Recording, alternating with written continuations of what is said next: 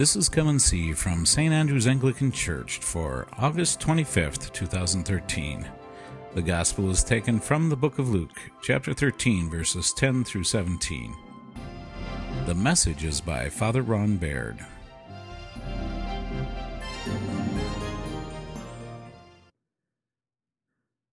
Today's Gospel lesson, we have a story that is only told in the Gospel of Luke.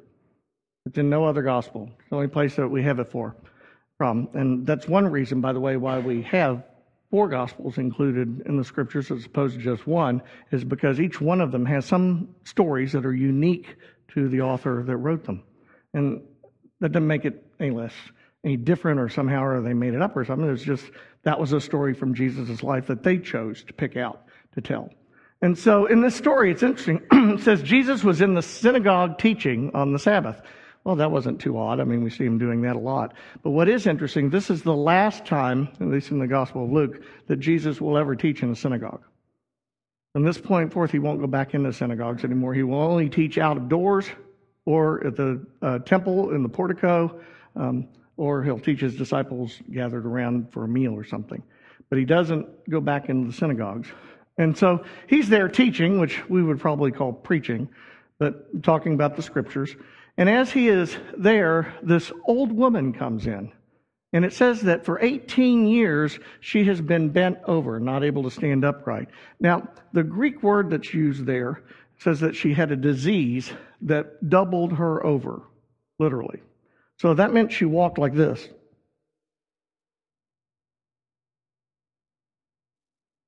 You couldn't see much if you did that, could you? I guess you get a good look at everybody's shoes. But that'd be about it. And what's interesting about it is when she comes in, because if Jesus is already teaching, that means they've already had the prayers, the opening prayers of the synagogue. They've already, you know, done the, the canticles and things that they would chant, and they've already read the lesson. And so basically she comes in in the middle of the sermon, the church. So on top of, you know, being bent over, she's late. And, you know, women weren't really very highly regarded in Jewish society. As a matter of fact, if you go to Israel, there's a synagogue in Capernaum where Jesus stayed with Peter. And you'll see that the men were on the first floor and the women were on in the balcony up above with the children. They would segregate them. Some synagogues separated them side by side. Um, it depended on where they were. So she comes in, and if somebody walks in the door late and they walked in like that, what do you think would happen? Everybody's going, What in the world? Now, it's a town, so they know who she is. And you would think they would know why she was late. Imagine how hard it'd be to get up and going. Um, you know, that's the only way you could stand would be like that. That'd be difficult. And so Jesus stops his teaching and calls her to him, which is also taboo. She's not supposed to be with the men. She's supposed to be with the women. You know, and the children, what's she doing down here? Jesus wasn't too concerned about that. And so he calls her to him. And he says, Woman, your ailment is healed. And then he lays his hand on her. And it says, immediately she stood straight up and was praising God for what he had done. Now, today we would probably recognize the disease as a severe form of scoliosis, you know, that had just crippled her in it. And Jesus, in the middle of this sermon, just says, Woman, your ailment has been healed. And here she is praising God. And did you notice what the reaction of the Pharisees and the rabbis in the place was? They were ticked. I mean, they were really mad. And who did they talk to? This is what's fascinating. about it. Did they address Jesus? They talked to the crowd. Don't you people go coming in here to get healed on the Sabbath? What's the matter with you? You know, I guess they didn't want anybody getting any ideas. You know, they're going to turn the service into some charismatic service or something. They didn't want that going on. But they're telling the crowd, not Jesus. But what they're really upset about is that they have violated a commandment. You know, Jesus has violated a commandment. The woman's violated a commandment by allowing it to happen. You may remember which commandment it was? Which number? What number? Five. Reminds me when I was in seminary, we, we had to take content quizzes um, and for our graduation exam and to be ordained. And one of the things you had to do is list the Ten Commandments. So the joke around seminaries, you only forget the ones you commit all the time. So don't ask me which one I forgot. it's not good. The um, and so it's the fifth commandment. And so they're in direct violation because Jesus is known throughout the region as a healer and a miracle worker predominantly. I mean, that was when people said, What does he do for a living? Well, he goes around healing people and performing miracles. I mean, that, that's what it's about. And oftentimes that's why crowds would come flocking to him. Well, as far as they're concerned, that's this guy's job. And he has now violated the Sabbath day. He has not kept it holy, he has worked. And that's atrocious. And so, you know, they're denouncing this behavior as being anti Jewish, anti God. You know, you can almost hear them as Anglicans, can't you? We never done it that way before.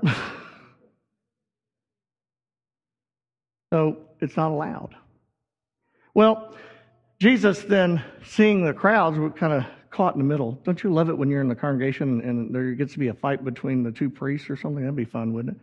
And uh, and you're all sitting there going, oh, and uh, so and he turns to them though and says, "You hypocrites."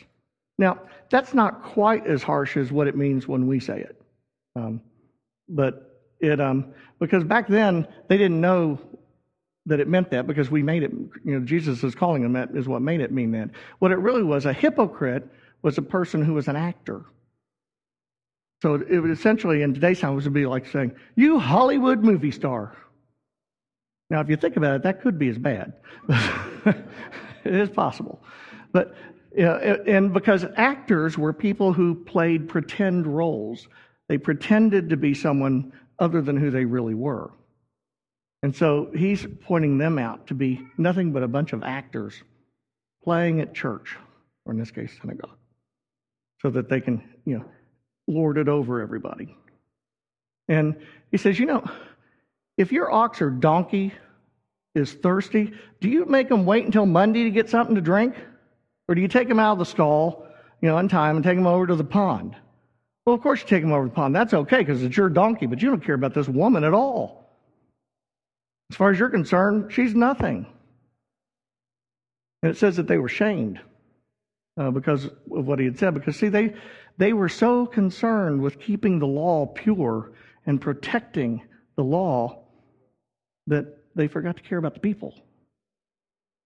You know, we can be in danger of that sometimes too. We get so concerned about the task at hand that we forget about the relationships. We just run over people.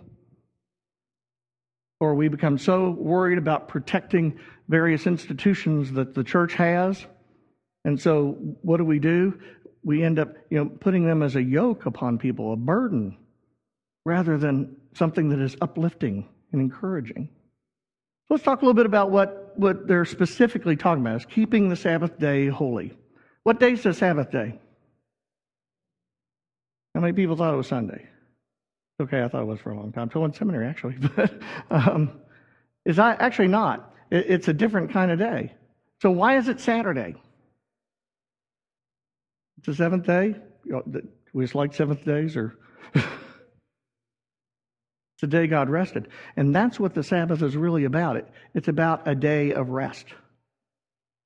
It's about how important it is to honor ourselves by taking a day of rest.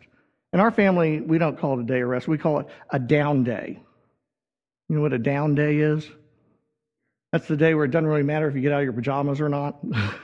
because you're not going anywhere, you're not having anybody in, you know, you just you want to do nothing all day long because you just need a break, a rest. Well, the commandment is that you're supposed to do this once every week. We don't seem to be doing too well at that, do we? We've totally lost the concept. Anybody here remember blue laws? Remember when they started opening stores on Sunday?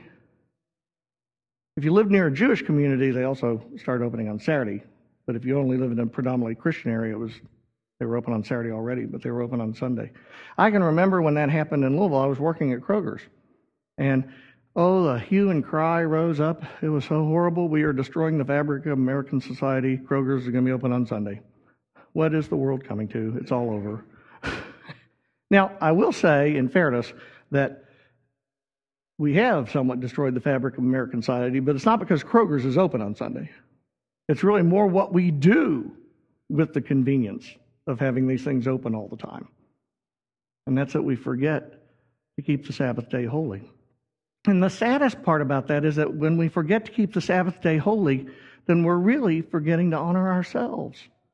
We're forgetting to take care of ourselves because we're made in the image of God. And apparently it was important to have some time when you turn off the world and veg out so that you can go face it again. And I'll say, in my experience, of course, it's people I know mostly, clergy are the, are the worst at this. I mean, they're just terrible. And we have all sorts of great excuses like, well, you know, I'm on call 24 hours a day. And, uh, but in all honesty, you might not get to do it on a Saturday because there might be a wedding, you have to preach the next day, whatever. But that doesn't mean that you're not supposed to take time to relax and to get away from it. A lot of times people ask me why I take all my vacation at one time in the summer. That's so I can get away from you people. not that I don't like you, it's just that it takes me oh, about a week and a half, two weeks to quit thinking about everything, um, where I can finally turn off my brain and just go back to being me again. And so it's important to have a down day. And when we don't have that down day, we get more and more frazzled. You see that in the world. You know, it's amazing. We have all these conveniences that they didn't have 100 years ago, or even, let's go back a little further, 150 years ago. They didn't have any of this. And wouldn't you think that we'd have more time than they had? I mean, imagine if you had to get up every morning, the first thing you had to do is bake bread. So you had to get the flour and all the you know stuff out, and well, you know, the women all did that. The kids helped, the younger kids helped, and the older kids and the the father would go out and milk the cow, you know, get eggs from the chickens, you know, get everything right, bring it all back in. Usually, by the time they were done, breakfast was ready. They would eat breakfast. The older kids and dad would go back out and start working in the fields, and mom and the little kids would start cleaning up everything. By the time they got done with all that, guess what it was time to start doing? Starting to get ready for lunch. Now, we have microwaves and frozen dinners and all this sort of stuff, but we're more stressed out than they ever were. Course, they didn't have to run five different kids to five different sporting events at the time. But do we? I mean, do we have to? And it's not that there's anything wrong with it, it's a good thing to do. But it's not good if we do it at our own expense. Because what will ultimately happen is that we will become so depressed that bad things will happen. We'll get ulcers, we'll get colitis, become depressed, just get downright irritable and mean, usually to the people we like the most. And, and life gets chaotic. All because we don't want to honor the Sabbath. Now, the other thing that happens here, though, because there's two sides of it is honoring ourselves by a day of rest. But Jesus also is changing um, that equation, not by deleting from it, but by adding to it. Anybody here know why we go to church on Sundays? Why don't we go on Saturdays if, if Saturday's the Sabbath? Sunday's the Lord's day. It, he's claimed it. It belongs to Him. It's a day when we remember that He conquered death. And so we go to church not because if you don't go to church, you violated the fifth commandment. That's not true. Didn't anything to do with church. They didn't even have a church when they had that. It has to do with honoring God. Now, that's in the commandments. So if you don't go to church to give glory and praise to God, which commandment are you violating? First one. That's where the problem comes in. Now, I have to be honest with you. I didn't grow up in church, so I'm somewhat amazed that anybody goes to church um, because it's a very difficult institution to belong to. There are people there, and they have opinions, and they're usually not right unless, of course, they agree with mine. In which case, they're always right, but at least that's the way we think, isn't it? You know, and, and, you have personalities that conflict, different ideas as people want to try different things. We step on each other. You know, it can be a, a messy place to be, just like that synagogue was. But what we forget is that we're not going to church for that. We're going to church to honor God. You know, imagine if they were having a, a, a hundredth birthday party for your grandmother, And they were going to have this big birthday party. The family's supposed to come to honor her because she's 100 years old. And you say, I can honor her from home. what do you think grandma thinks about that? That doesn't really work too well, does it? Because we forget it's about relationships. And part of the problem is the church has done this to people. We've sort of beat it into people, thou shalt go to church. I remember when I was a kid, um, I would call up my friends sometimes on Sunday afternoon. I didn't go to church, but I knew they'd gotten home. And so I'd give them a call and say, hey, let's go out and do this. And they go, I can't. Say, what? Well, I had a stomach ache this morning, so I didn't go to church. Well, are you still sick? No. So let's go play. Well, I can't, because if I don't go to church, I can't do anything. Now, anybody else have those rules that if you didn't go to church in the morning, you didn't go do anything? Did it make you just really, really love church and want to be in church? Probably not. it made you dread the consequences of not going to church, but it didn't really make you want to be there. And, and too often the church does that. We set up these rules and these boundaries as ways of, of um, fencing people in and corralling them and using them to control them, as opposed to helping them to understand how important it is to honor God for all that He's done for us. Because it has to do with that relationship. I suppose you could sit at home and think about grandma being 100 and think about all the wonderful things and times you've had with her. But I don't think it's going to be the same thing as going there and seeing her.